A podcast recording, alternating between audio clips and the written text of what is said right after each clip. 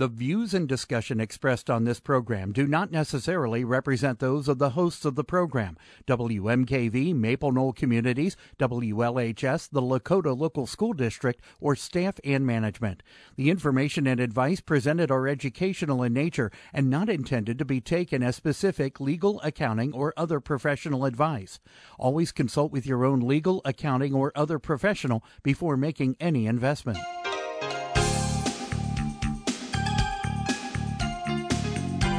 Welcome to Real Life Real Estate Investing, a show to help you gain financial freedom by investing in real estate. Brought to you by the Real Estate Investors Association of Cincinnati and the Ohio Real Estate Investors Association. You're listening to Real Life Real Estate Investing on WMKV, WLHS, and the Maple Knoll Radio Network. And now, your host, Vena Jones Cox. Good evening and welcome to Real Life Real Estate Investing, broadcasting from the Cromer Mashburn Family Studios at the Maple Knoll Radio Network. I am your host, Vena Jones Cox, and Real Life Real Estate is your public radio source for information and inspiration to start or grow your real estate investing business. And here on Real Life Real Estate, about once a year, about this time of year, we have a show dedicated to dealing with the unpleasant topic of taxes. But we try to make it more pleasant by uh, giving the opportunity to ask your tax questions of our tax expert, John Hyre. You can give us a call today with your IRA tax related, tax savings related, tax planning related questions at 772 9658 here in the greater Cincinnati area, or you can give us a call from any place in the country with absolutely no toll. That was a really long way of saying toll free. At 877 772 9658. You can also send your questions to us by going to our official website at askvena.com. That's A S K V like in Victor, E N A dot com. Uh, there's a form there that says Ask Vena a question. Fill it in, hit the send button, tell us where you're writing from, and it will hopefully get here ASAP. So the earlier you can do that during the show, the better. Uh, my guest today is John Hyre, who is an attorney, accountant, and real estate investor from Columbus, Ohio. He has lots and lots of real estate and small business clients. So, uh, deals with the kind of stuff we're going to be talking about day in and day out, and is a frequent guest here on Real Life Real Estate. John, welcome to the show. Glad to be here. Well, let's see if we're glad you're here because you're going to. Get well, I like talking about taxes. I don't know about the rest of you. Well, we like it when you have good news. We like it less well when you have bad news for us. And some years it seems like there's more good than bad, and some years it seems like there's more bad than good. So let's find out where we are going into 2015. And I, I want to start with something that's not really. It's not really about taxes. It's more about the IRS, and that is, we're seeing all these news articles that say budget cuts, budget cuts, budget cuts for the IRS. Can you tell us what that really translates to in real life? It's good and it's bad, so it's mixed. Um, on the downside, they say, they flat out said, it was really kind of amusing to read, that their customer service is going to get worse which is rather amazing. Whoever put the service in Internal Revenue Service was clearly on some something illegal. Um, what they're saying is, is a lot of people won't be able to get through. A lot of questions won't be answered, and it's sort of like when you threaten to cut taxes for a local school. The first thing they cut's football to get your attention. Same thing.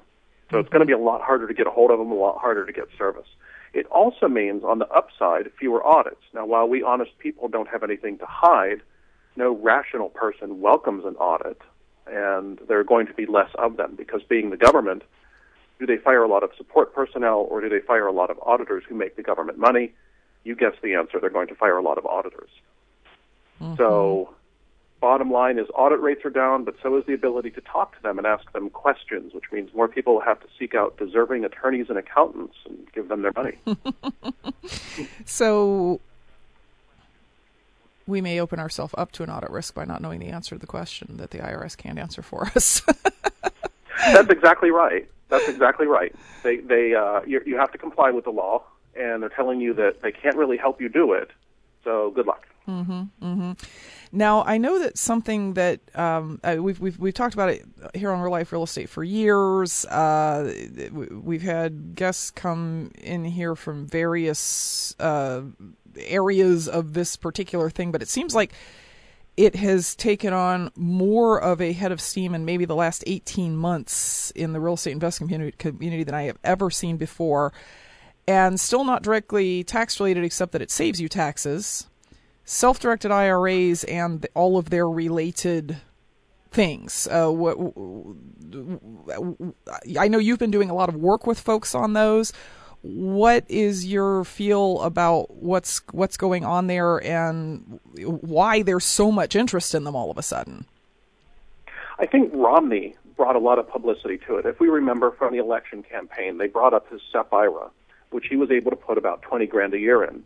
He grew it, depending on when you took the snapshot, to somewhere between 20 and 100 million tax free. And people are starting to pay attention We've seen others doing this on a smaller and much more conservative scale. The bottom line is you can take an IRA or you can take its kissing cousins, 401ks, health savings accounts, educational savings accounts, which I really want to spend a little time on that if we if we have it. Mm-hmm. And you can balloon them dramatically, both tax free inside and have the money come out tax free. What a lot of uh, people don't realize, and I think Romney helped us realize, is just because you can only put a little bit of money into them doesn't mean that you can't grow them. The speculation is that what Romney did, nobody knows for sure because he didn't disclose it. But the speculation is is that with its it had a respectable balance. I'll bet you he just on contributions put in, you know, four hundred thousand or some dollars like that. But he bought stock in companies that Bain was going to acquire really cheaply and then when Bain turned these companies around, of course, the value skyrocketed massively. So maybe he bought it a dollar a share, and it went to a hundred a share or a thousand a share. The other speculation is that he had options or preferred stock in Bain itself, or whichever name they happen to be operating under. And instead of him acquiring those, he acquired them through his IRA. And again, when they massively ballooned in value, all of that happened inside of a tax-free vehicle. Mm-hmm. Mm-hmm. Which, as it relates to our listeners, of course, means that all of the things that we know how to do in real estate uh, can be done in those sort of tax free environments legally, or at least it's legal at the moment. I know there's a lot. Yeah, of, me, I know there's a lot me, of speculation me, about. Um, uh, potentially the Roth IRA and 401k going away at some point in time. So, a uh, good thing for people to be thinking about. Yeah, I would say let me let me be the sort of rain on the parade lawyer accountant, which is my job, and most of the things, not all the things you do as investors, but certainly most of the things you do, there is a way to fit it inside of an IRA. And, and my favorite, I like simplicity. Unlike most lawyers, I don't want to see things complicated for the mere sake of complexity. And so the most brilliant strategy, I think, is to leverage a piece of real estate and then pay down the leverage as fast as you can inside of any of those accounts. I know a gentleman here in Ohio has over 50 rentals free and clear in his IRA. And you wonder how did he do it on 5 grand a year? He never touched the 5 grand. That was a reserve. He very carefully structured the debt, and there are a lot of rules that do need to be followed. Lots of I's to dot, lots of T's to cross, and if you mess it up, the IRA dies, goes away. But he did it the right way he very quickly paid down the debt. While he had debt on the properties, he did pay tax in his IRA. So it's taxable when there's debt. But once you pay it down, it's no longer taxable. And his properties, in his case, were low income, very good deals, about a four year amortization cycle. Mm-hmm, mm-hmm. And that's how he managed to get 50 free and clear rentals into his Roth IRA.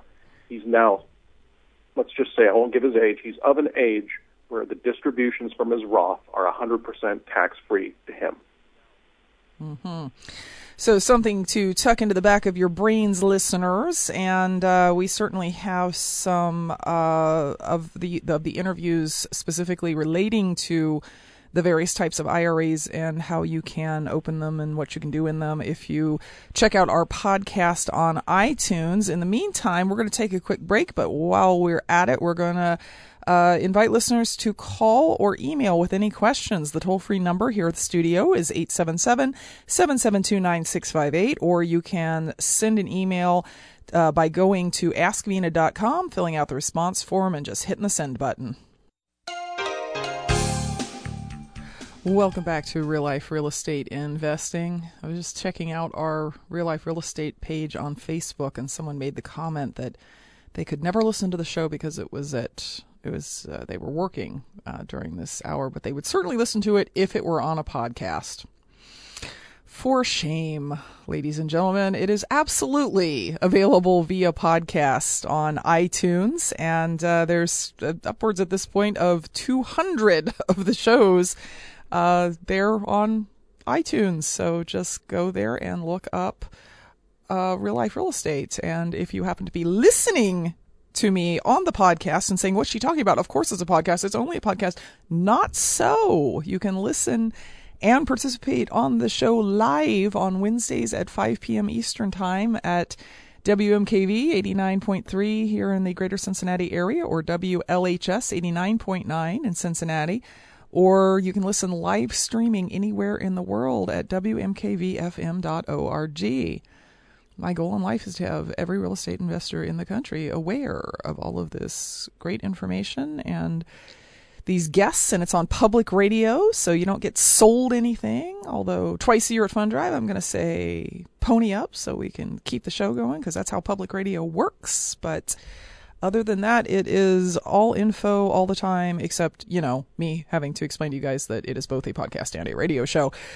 Uh, we're talking today about taxes, tax update. You know, it's that time of year when I'm starting to talk to real estate investors who say, no, I can't go out this weekend because I'm doing my taxes. And we're talking about some things you need to know about new new case law, new rules, uh, IRAs, and and related entities with John Hyre and John is a uh, tax attorney and accountant who is available to answer your questions at 877-772-9658 or at uh, if you go to askvena.com uh, you can ask us a question through that site. Now uh, john um, another thing that people are becoming very aware of in regards to iras and then we'll we'll we'll leave that topic and talk some more about you know taxes we pay instead of taxes we don't pay, uh, is these alternative accounts, the health savings account, the Coverdell education savings accounts.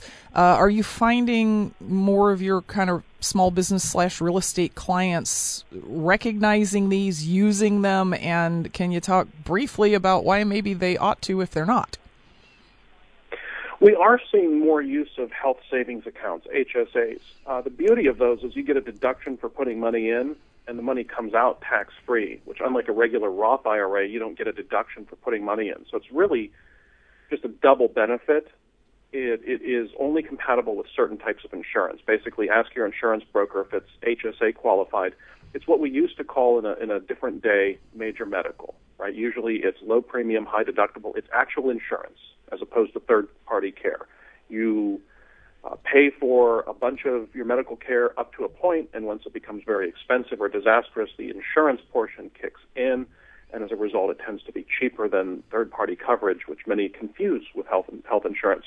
Um, I love these accounts. You can do the same things you can with an IRA account. So if you wanted to fund your out of pocket medical expenses for the rest of your life, you put rental properties, to give one example, inside of your HSA and let them grow. And instead of the of pulling the money out to pay for medical care, you leave the money in, allow it to grow, and then have the rentals pay for it. Uh, very good strategy. We are seeing a lot more people use them.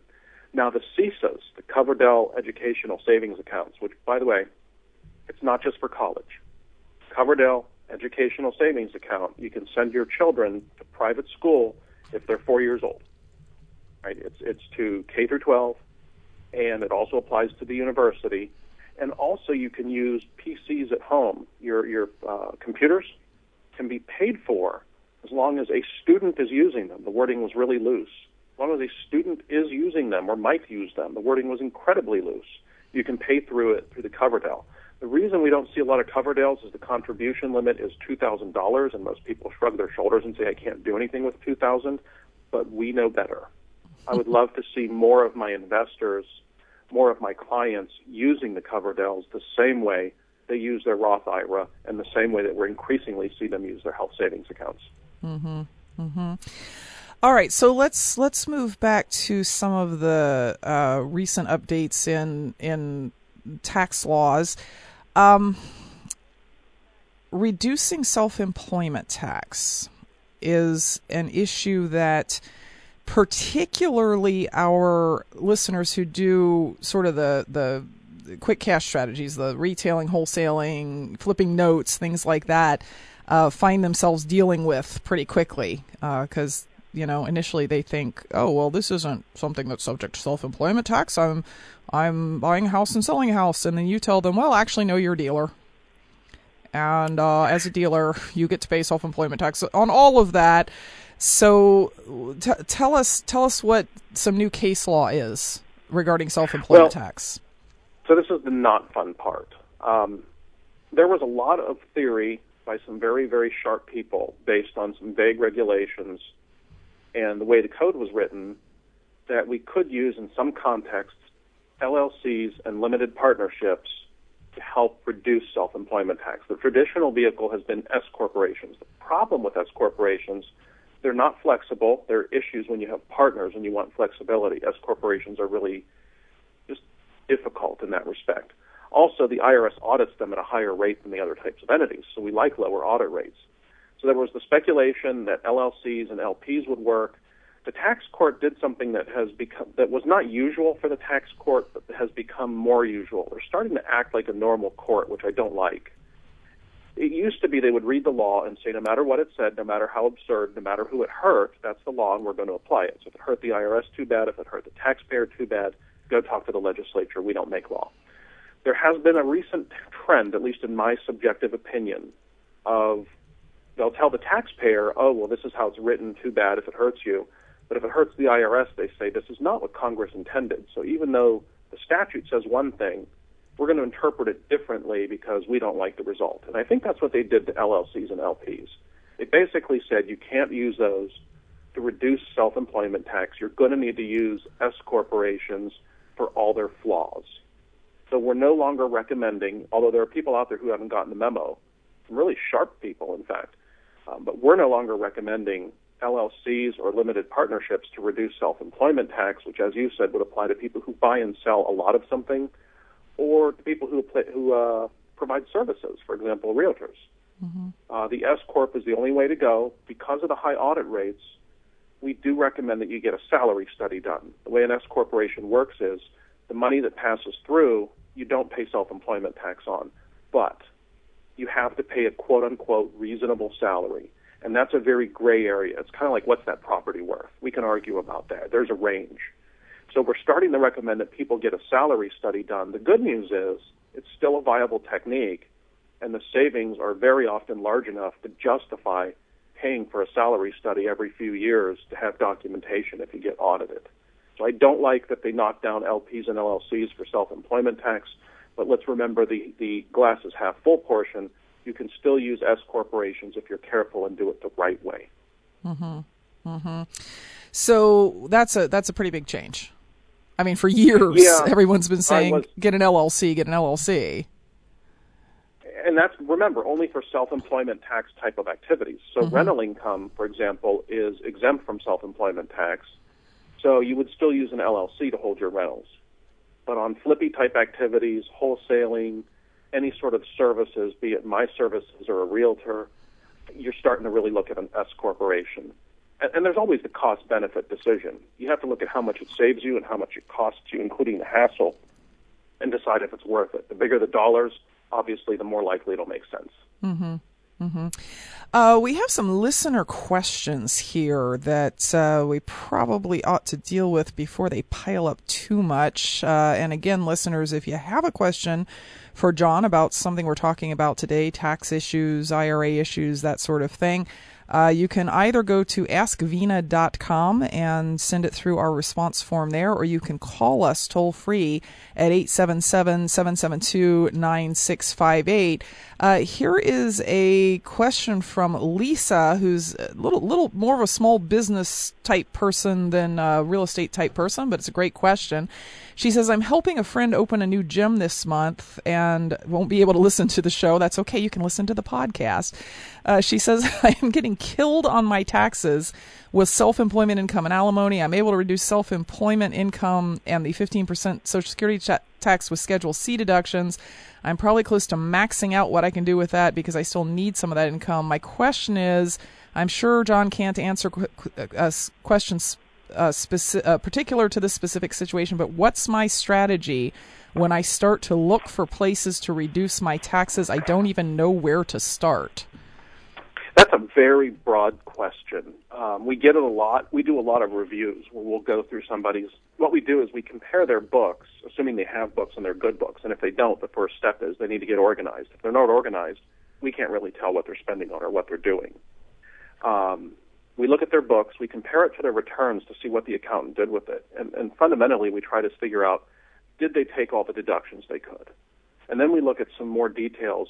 Did they treat the income in the most favorable manner possible? In the real estate context, for example, there are some deals, the first few deals you do, really aren't flip deals, they're more capital gains. Did the accountant put them in the right place on the return to get the most favorable treatment? Once we do that, and that's a pretty, you know, I'm oversimplifying it because there are hundreds of deductions we could be looking at.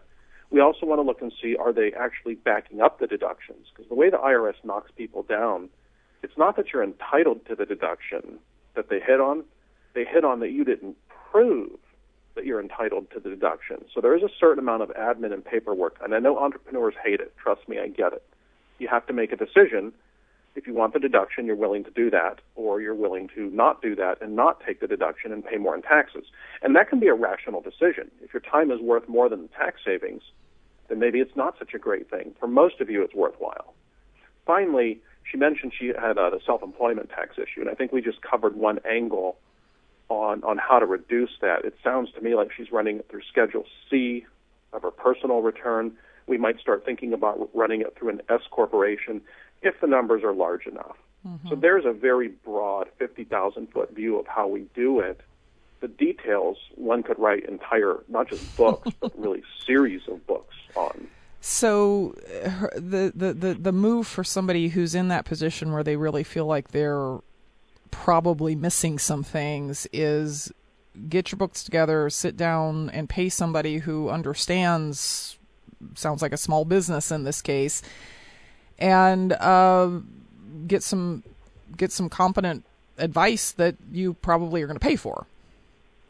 Yeah, and that's that's exactly right. And how do you find competent advice? You know, a lot of it's gut feel. You talk to someone and you get a feeling for them. For example, the, the flaw with a lot of accountants is they're not very aggressive. They're extremely conservative. Um, they they take the approach of show me a case that says I can do it, and we'll do it. Otherwise, we won't. Lawyers are the opposite in a good way and in a bad way. In a good way, lawyers will tend to be more show us where it's prohibited. If it's not prohibited, we're going to do it. So there are more possibilities, more gray, more willing to play legally and ethically. Um, but lawyers also tend oftentimes not to be terribly good with numbers, uh, which is where the accountants tend to shine, and they have a better understanding of economics. I always joke that lawyers will bill you a thousand dollars to set up an LLC for your five hundred dollar asset and not understand why that upsets you. Mm-hmm. Okay, um, and so, go ahead. Oh no, so that so it's a combination of the two. You follow your gut on. You want someone who's reasonably aggressive, but not reckless or stupid, and, and that's a hard thing for a layman to judge. Mm-hmm. Uh, she had a quick follow up question that we can take right before the break. It is uh, apparently her account she she had an accountant do her return. She noticed that there was a mistake on the return after it was filed. She went to the accountant and said uh you know could be a penalty here. And he said oh you don't have to worry about that unless you're audited. I've never seen anyone penalized for that. And she says I clearly that's a flashing red light that I need a different accountant, but is there any mitigation of my liability because I was doing what the accountant told me to do? No, the courts aren't really friendly about that. Here's where the courts will mitigate liability. You relied on the advice of a competent accountant. And when an accountant tells you it's not a problem unless you're audited, it kind of makes you wonder, and it should make you wonder. The tax court would look at that as a big red flashing light. Mm-hmm. So if you rely on the advice of a competent accountant, and it was 50% or more li- than likely than not succeed, and you gave them all the information you needed. So those are the real three touchstones. Give them all the information they need. They're competent, and it was a gray issue, but the accountant felt with reason that it was 50% likely or more to succeed. Then if it turns out you're wrong, so they say no, you can't do that, but you meet all those criteria, they don't penalize you. Mm-hmm. In this case, when the accountant simply kind of shrugs it off with a general, "Don't worry about it," that makes me nervous and especially the part about don't worry about it if you get audited. Again, we're all happy to not be audited. We're happy there are fewer auditors, and we legally and ethically structure things to minimize the chances of an audit. But the law is the law, and it should be followed. So we don't we don't say do this since you're never going to get caught. Then you know, heck, you don't need to talk to me. Well, I'll ask the client, "Are you going to get caught?" No, I'm not going to get caught. Great, do whatever you want. you know, that's really not how it works. Mm-hmm. You're listening to Real Life Real Estate Investing, talking today to attorney and accountant John Hyre about tax issues, which means this is your chance to get maybe not tax advice, because if John doesn't really, you know, understand all the details in, of your situation, uh, it's not like he can give you personal advice, but, you know, you got something that's been bugging you about tax law or IRAs or how things work, give us a call at 877-772-9658 or go to our website at askvena.com, fill in the response uh, the question form there, hit the send button and we will get it here via email. Welcome back to Real Life Real Estate Investing. You can always stay in touch with Real Life Real Estate on Facebook at facebook.com slash real life real estate or by joining our email list at askvena.com. Almost every week on our askvena.com site, we have some sort of a special complimentary offer to listeners, uh, ebooks, recordings, things like that. Uh, this week it is our 27 page ebook, 12 Strategies for Negotiating with Sellers. This will be the last week where that is available. So go to askvena.com. Join our list. You will get a weekly email telling you what is coming up on real life real estate so you never miss a show that's important to you and maybe even a special offer of some sort. Again, that is askvena.com. Talking today to John Hyre, real estate investor slash tax attorney slash accountant uh, he's giving us an update on some tax stuff. Although, if you have something specific you would like to know, you should send us a question by going to askvena.com or by calling us at 877 772 9658. Uh, we have another question here from Dave. Uh, he says, I have a private lending business that allows a an individual 401k contribution that I take every year. What school of thought do you subscribe to in terms of the best choice between a Roth or regular solo 401k plan?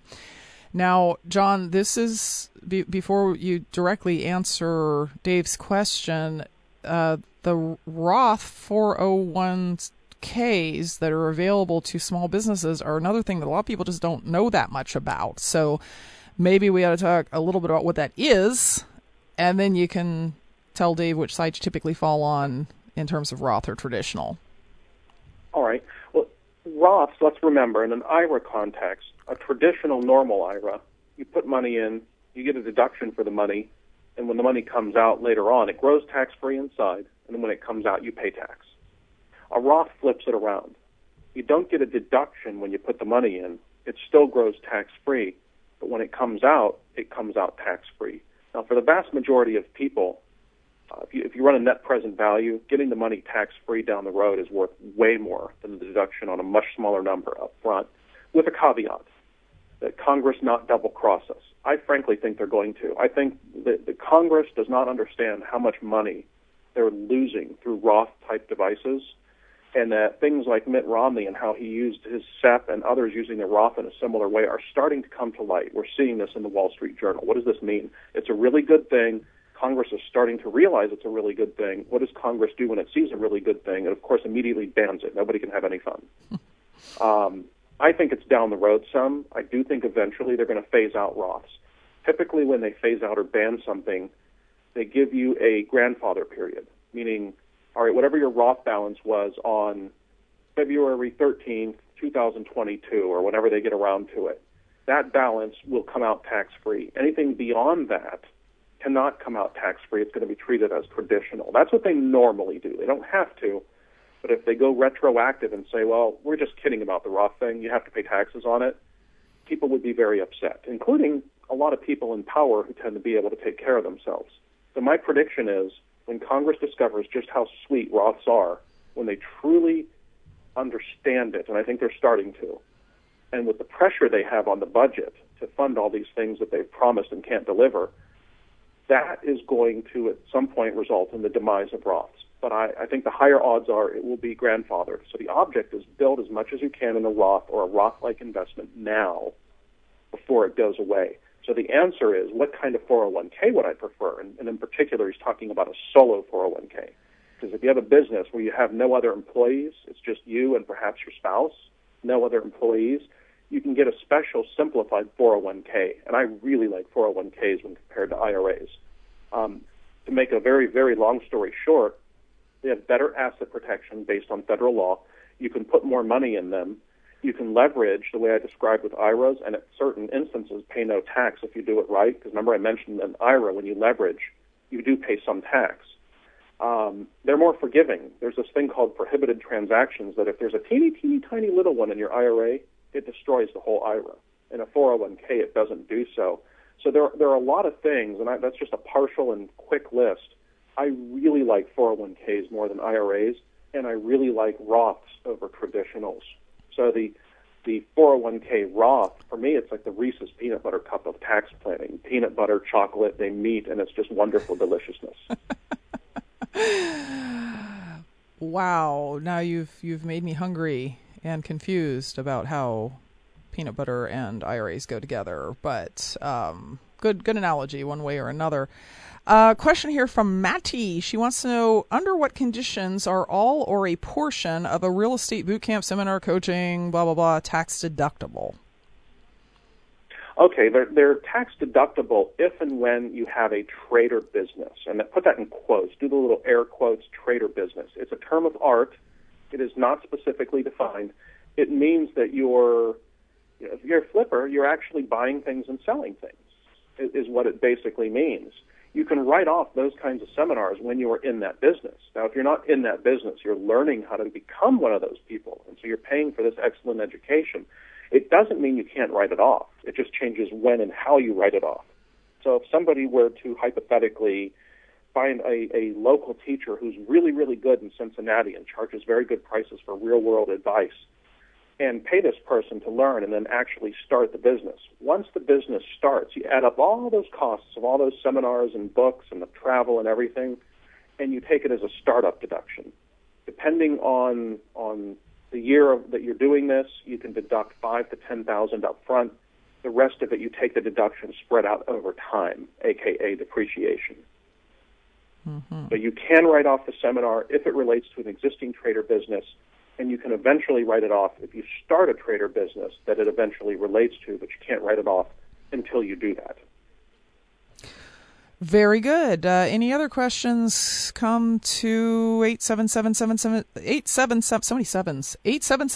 772 You can also go to askvena.com and send us an email that way. We're going to take a quick break, after which we're going to cover Tax traps on discounted debt, new information for short sailors that you're going to like, and more with John Hyre.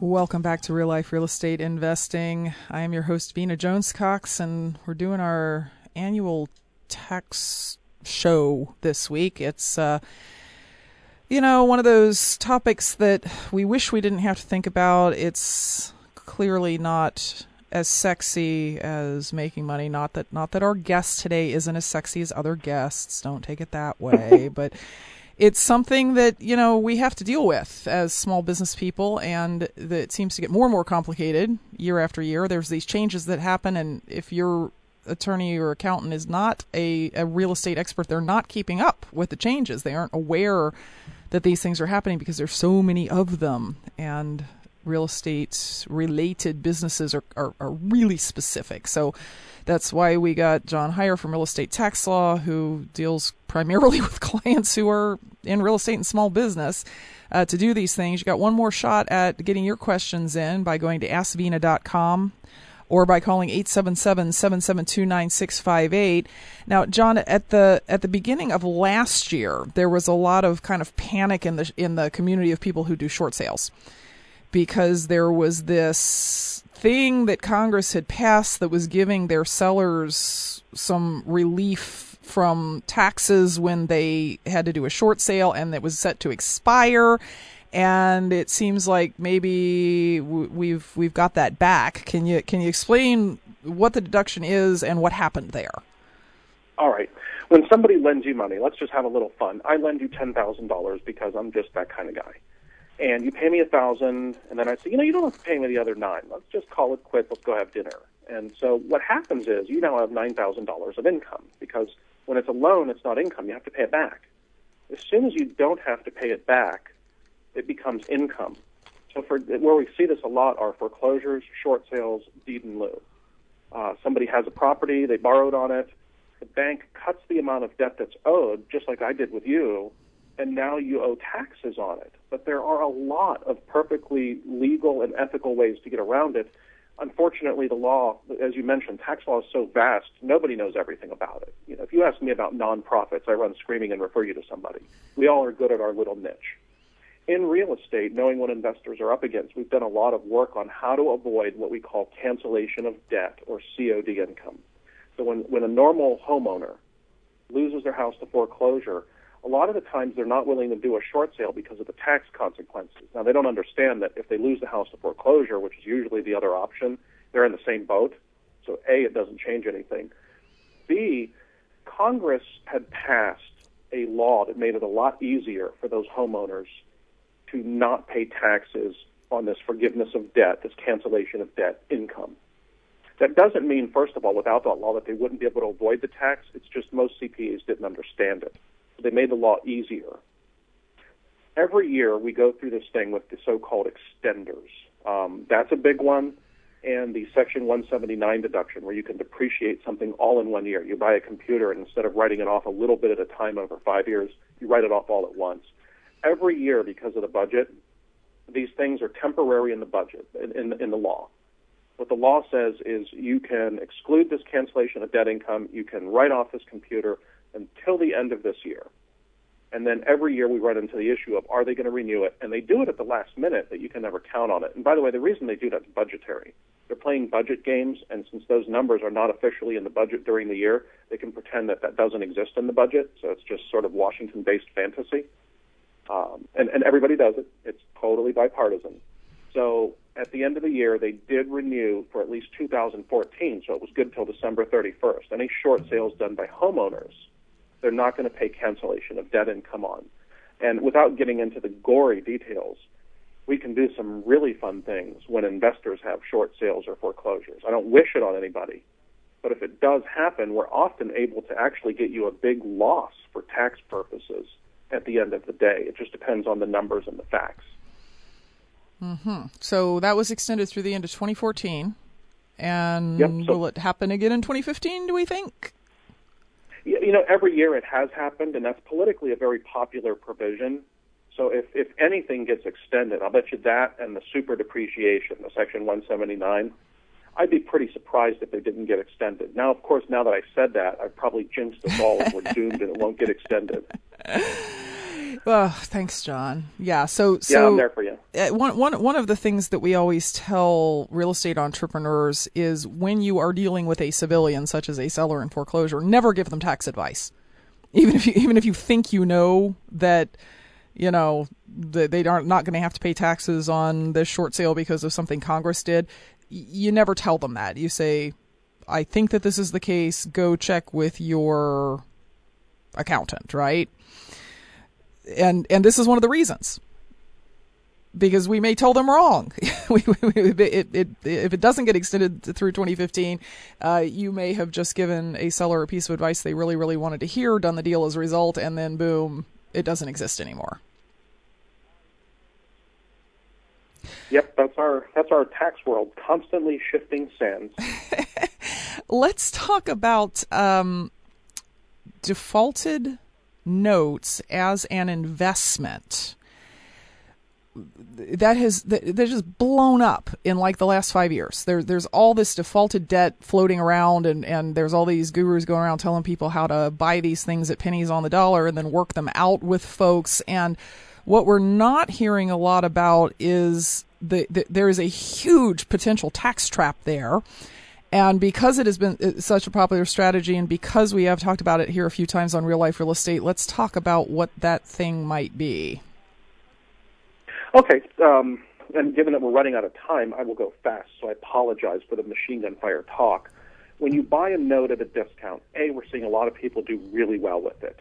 Um, there's a lot of opportunity out there. There are a lot of people buying notes cheap and either rehabbing the note. So they buy a note, let's say it's uh, the balance is 80000 they buy it for 10000 and then they go to the homeowner and say, look, if you're willing to get back on board and start making payments at a $60,000 note with much lower payments and interest rates, uh, we're willing to reinstate the note and not foreclose on you. So it's good for everybody.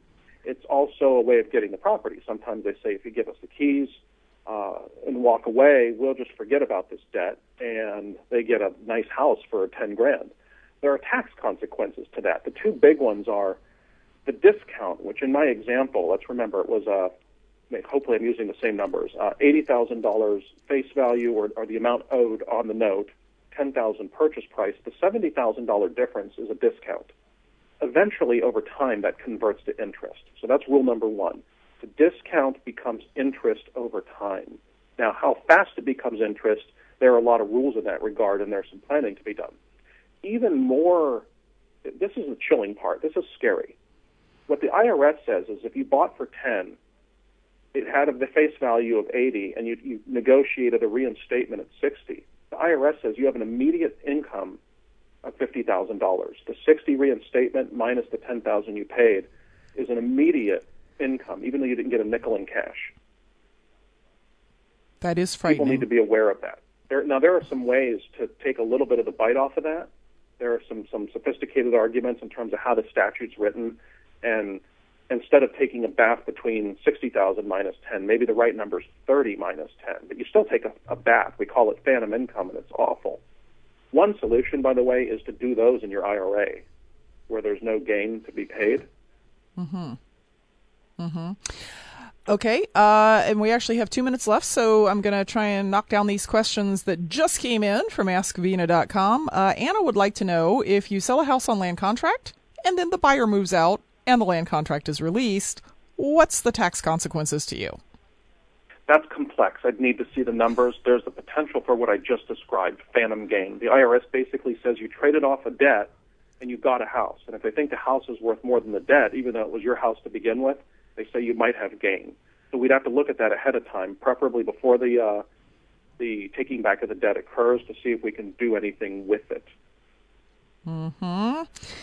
And question from Norman who says, "How do you see the pros and cons of the declaration of real estate professional?" There's only there are only pros to it. There are no cons. A common um, misconception is is that when you are a real estate professional for Code Section 469C7, you pay Social Security tax and you're a dealer. That's not true. They have nothing to do with each other. What a real estate professional means is that you're allowed to take the losses from your rental properties if you have losses and use it to offset other income, which most people aren't allowed to do. Now, there are strict, and I do mean strict, record keeping requirements that if you want to do that, you have to comply with. But if you qualify, it's all upside, very little downside. Again, we'd have to look at the return to see there are some oddball cases where there is some downside, but by and large, if you're qualified and you think you're going to stay qualified, you want to do it. Okay, so no downsides, Norm. Check the box if you, in fact, you know, qualify, because there are some actual qualifications there that you have to deal with. You can't just declare yourself a real estate professional. So, um, gosh, we have a couple more questions here, John, but you know what I'm going to do? I'm going to forward them to you because uh, I think these folks deserve an answer, but we do not have time to uh, deal with them. So, uh, these these other two folks, uh, you can expect an email answer via me from John about the, these fairly simple questions. It's just that we we've run out of time. So appreciate your time today, John. As always, uh, interesting stuff, informative. Wish we didn't have to deal with it, but you know, it is what it is. Death and taxes. So uh, thank you for being with us today, and we will be back next week with more information to put you on the path to financial independence through real estate investing. Until then, happy investing.